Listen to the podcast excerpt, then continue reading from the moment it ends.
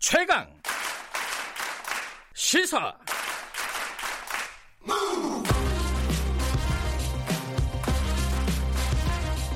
지금 여러분께서는 김경래 기자의 최강 시사를 듣고 계십니다. 네, 김경래 최강 시사 어, 듣고 계십니다. 어, 아까 말씀드린 대로 자유한국당 쪽 연결해 보겠습니다. 나경원 원내대표 임기 연장 안, 기로, 안 하기로 결정하고 나서 이게 조금 많이 시끄럽습니다. 어, 굉장히 중진 의원들도 이 부분에 대해서 비판의 목소리를 내고 있고, 어, 뭐 지금 이제 여야 간에 어, 막바지 협상을 하고 있지 않습니까? 선거법을 비롯해서 민생 법안도 마찬가지고요. 어, 어떻게 될지 어, 이번에 새로운 당직자로 선출된 분입니다. 전략기획부총장이 되신 송원석 의원 연결해 보겠습니다. 안녕하세요. 예, 안녕하세요. 송원석입니다. 네. 어, 뭐, 요새 자유한국당이 좀 시끄러워갖고, 그렇게 막 화기애애한 인터뷰는 안 될 것 같아가지고, 예. 아, 예. 아, 이번에 이제 임명되시는 과정에서요, 당직자 임명되시는 과정에서, 네. 김세연 의원이 그 여의도 연구원장에서 물러나게 됐잖아요. 네네. 그 부분에 대해서 김세연 의원은 자기가 속았다 이렇게 얘기를 했어요. 그러니까 그 임명할 때 이게 김세연 의원을 잘라내기 위한 그런 인사였다 전체적으로 뭐 그렇게 보는 시각도 일부 있었는데 어떻게 네. 보십니까 그 송은석 의원께서는?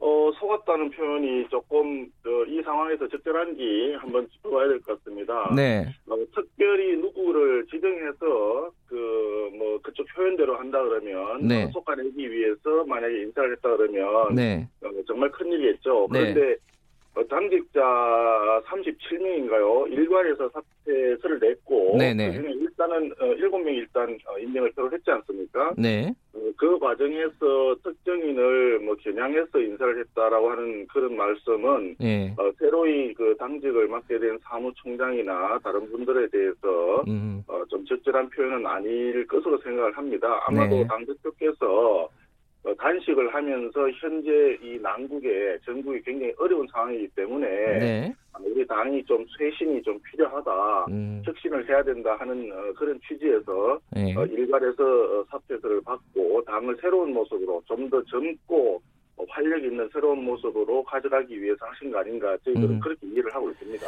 그 박완수 사무총장도 그렇고요. 어 그리고 송원석 의원도 마찬가지인데 그뭐 일부 언론에서는 약간 친 친황 라인 그러니까 황교안 대표 사람들로 어, 배치를 한 거 아니냐 역시 뭐요요 비판에 대해서는 본인은 어떻게 받아들이고 계십니까?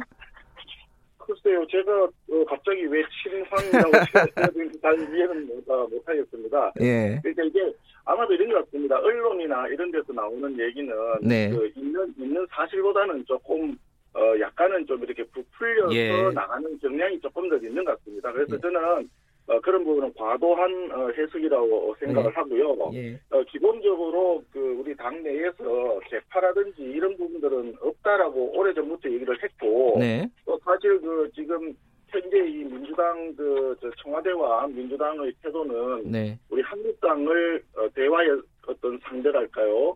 어, 국정의 파트너로 잘 인정을 안 해주는 네. 어, 일부 표현에 의하면 뭐 한국당에 대해서 괴멸시켜야 될 정당이라고 하는 그런 표현까지도 어, 했지 않습니까? 네. 어, 그런데 대해서 우리가 거당적으로 국민과 함께 여기에 대해서 이제 서로 어, 싸워 나가야 되는 상황이기 음. 때문에 네. 어, 특정인이 뭐 친황이니 아니 뭐 그런 표현들은 좀 적절치 않다. 어, 그렇게 생각을 하고 전체가 하나가 되어서 당을 구하고 나라를 구하고 하는 국민을 구하는 그런 방향으로 네. 힘을 모아야 되는 상황이다. 그런 점에서는 모두가 한 마음이다 이렇게 생각을 합니다. 어, 어제 이제 그 나경원 원내대표가 어, 여기 재연장 이- 임기 연장을 안 하는 걸 받아들인다 이렇게 얘기를 했습니다 의원총회에서 그죠? 네 그렇습니다. 근데 그 과정에서 지금 어 예를 들어서 아까 말씀드린 뭐 김세현 의원도 마찬가지인데 정진석 의원, 홍일표 의원, 김태흠 의원, 장재원 의원, 김용태 의원 이게 다 자유한국당에서 그래도 중진급 의원들이 많지 않습니까? 이분들이 다 지금 황교안 대표가 임기 연장을 불허한 부분 이 부분은 문제가 있다라고 지금 지적을 하고 있어요. 이건 어떻게 받아들여야 될까요? 어 글쎄 우리 당내 상황에 대해서 이렇게 오랫동안 말씀드리는 게 적절한지 잘 모르겠습니다만은 예. 어, 제가 볼 때는 이게 그 누구 하나의 개인의 어떤 의사는 아니고요. 예. 어, 최고위원회의에서 최고위원들께서 전부 모여서 어, 여러 가지 당헌 당규를 잘 따져보고 네. 또 당이 처한 현 상황 자체를 좀 굉장히 그 깊게 예, 생각을 한 결과로 집단적인 어떤 의사 결정으로 나온 걸로 저는 이해를 하고 있습니다. 네. 어, 그렇기 때문에 특히 더 중요한 거는 예를 들어서 원내대표 경선에 어, 나오실 분이 만약에 없다면 네. 없다면은 어, 임기 연장 여부를 이제 가리는 그런 의원총회를 어, 하는 것이 당연히 해야 될 어, 상황이겠지만 네. 어, 새로이 원내대표를 하겠다는 분이 이미 출마 선언을 했고 출마 선언을 준비하고 있다는 이야기들이 많이 있었기 때문에 네. 그런 상황에서 아마 원칙대로 당헌 당규에 나와 있는 대로 할 수밖에 없는 상황이 되지 않았을까 음. 어, 그런 점에서 그 당대표와 최고위원회의에서 종합적으로 어, 당이 처한 현실에 따라서 이제 새로운 어, 쇄신, 쇄, 어, 쇄신이라고 할까요? 혁신이라고 네. 할까요? 그런 방향에서 의사결정이 있었지 않겠나. 네. 어, 그렇게 생각이 되고, 그렇기 때문에, 어, 전, 어, 지금, 현 이제 나경원 원내대표께서도, 어, 흔쾌히 그러한 방향에 대해서 당이 에, 어떤 처한 현실을 이해를 하고, 어, 힘을 모아서 우리가, 어, 이 나- 잘못된 정책을 펴고 있는 이 정권에 대해서 네. 힘을 모아서, 어, 투쟁해 나가자. 네. 하는 취지에서 이해를 한 걸로 저는 이해를 하고 있습니다. 알겠습니다. 그 강석호 의원도 이제 요번에 원내대표에 이제 출마 선언을 하지 않았습니까? 네. 근데 저희랑 인터뷰하면서 그 얘기를 했어요. 그, 어, 백아흔아홉 개 패스트 트랙, 아, 패스트 트랙이 아니라 그 뭐야, 저기, 필리버스터 신청한 거 이런 부분들은 좀 성급했다. 혀- 그, 여당하고 협상을 할 수 있는 어떤 좀 여지를 둬야 된다 이런 취지로 인터뷰를 저희들이랑 하셨어요. 이 부분은 어떻게 보십니까? 어, 어떤, 어떤, 어떤 법안이요? 아, 필리버스터 199개 아, 신청한 거 필리버스터요? 이런 부분들은 좀 성급했다. 이렇게 얘기를 하셨거든요. 어, 성급하다고 생각을 할 수도 있겠지만 네. 아마 필리버스타를 그 할 수밖에 없는 상황은 누구나 이해를 할 겁니다. 지금 어, 현재 지금 진행되고 있는 상황은 네. 지난 봄과 마찬가지로 민주당에서 이제 군소 어, 일부 야당들과 어, 서로 연합을 해서 네. 제1야당인 한국당을 제외하고 네. 어, 저, 그때 이제 갑자기 패스트트랙으로 바로 갔지 않습니까? 네. 그래서 지금 현 상황도 똑같은 상황이 지금 반복되고 있는 상황이기 때문에 네. 어, 우리 한국당의 입장으로서는 법이 정해준 범위 내에서 네. 최대한의 군법 투쟁을 할 수밖에 없는 상황이거든요. 네. 그러다 보니까 선거법과 그 다음에 공수처법 그리고 검경 수사권 조정에 관한 법률을 어, 법률이 실제로 상정될 직전에 어, 여러 가지 법안을 어, 가지고 필리버스터를 할 수밖에 없는 거죠. 그래야만이 어, 정기 국회 기간 내에 우리가 이것을 저지할 수 있는 어, 길이 생기는 것이고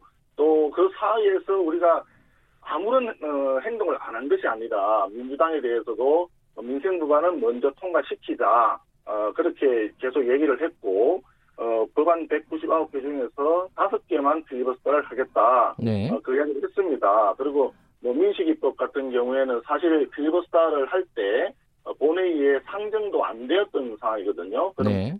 법사위에서 논의 중에 있었습니다. 그렇기 때문에 어, 필리버스터 하는 것 자체로 어떤 뭐 민생 법안에 영향을 미치는 것도 상당히 적고 지금 한국당을 비판하는 그런 민식이법을 왜 볼모로 잡느냐 네. 어, 이런 부 분들도 사실관계하고는 굉장히 다르거든요. 네. 어, 그런 점에서 한국당으로서는 어, 패스에 올라가 있는 이런 법을 저지하기 위해서는 어, 필리버스터를 할 수밖에 없었다 하는 네. 그런 상황이었다 하는 것도 좀 이해를 해주시면 좋겠습니다. 요번에 원내대표가 이제 바뀌잖아요. 바뀌면은 어 이제 여당하고 다른 야당하고 좀 협상할 수 있는 여지가 좀 생기는 건가요? 그렇게 기대를 하는 것 같은데 민주당 쪽에서는 어떠, 어떻습니까? 아, 예, 뭐 그런 부분도 있을 수 있습니다. 저는 네. 어, 항상 그 전쟁을 하는 기간 중에도 네. 어, 물밑에서는 서로 그 밀사가 오고 가는 것이 일반적인 국제적인 상황 아니겠습니까? 그런 네. 상황을 볼 때 어, 항상 그저 여당과 야당과의 관, 관계는 긴장을 하고 굉장히 투쟁을 하는 관계에 있지만 또 물밑에서는 협상도 당연히 따라야 된다고 생각을 합니다. 네. 다만 제가 걱정하는 어, 부분 중에는 아, 앞서도 말씀드렸지만 민주당이 한국당을 대화 상대로 여기지 않는 것 같은 이런 느낌들을 받을 때가 종종 있습니다. 아하. 그런 왜 이- 이게 모든 것은 그 큰 집에서 큰 집에서 그 복간에서 인심 난다는 그런 얘기 옛말이 있지 않습니까? 큰 예. 집에 해당되는 청와대와 어, 마청에 해당되는 어, 민주당에서 예. 일정 부분 야당에 대해서도 인정을 하고 이해를 하고 뭔가 조금 나눠주고 배려하는 이런 어, 태도가 가장 중요한 거 아닌가 이런 어, 생각입니다. 그런데 그동안의 어, 원내대표 간의 여야 협상 과정을 이렇게 보면 민주당에서도 거의 한국당의 얘기에 대해서는 처음부터 별로 들어주지 않고 배제시키는 쪽으로 자꾸 어, 가닥을 잡아가니까 어, 오늘날 이런 사태가 생기지 않았습니까? 그런 네. 부분은 굉장히 아쉬운 부분이기 때문에 어, 우리가 뭐 협상을 하기 위해서 이런 상황을 하는 건 아니겠지만 어, 여당에서 또 청와대에서 좀 더 제1야당이 얘기하는 또 제1야당으로 대변되는 많은 국민들 40% 이상 되는 국민들의 그런 그 마음이나 소리도 이해를 좀 해주면 협상이 잘 되지 않을까 이렇게 기대를 조심스럽게 해봅니다. 그러니까 이- 민주당 이인영 원내대표가 계속 그 얘기 하잖아요. 그 어, 연동형 비례제만 합의를 하면은 뭐 의원 수라 그러니까 비례대표 수라든가 이런 부분들은 좀 여지가 있다. 어, 유연하게 협상에 임하겠다. 근데 그 부분이 안 되는 거 아닌가요, 지금? 그 자유한국당이?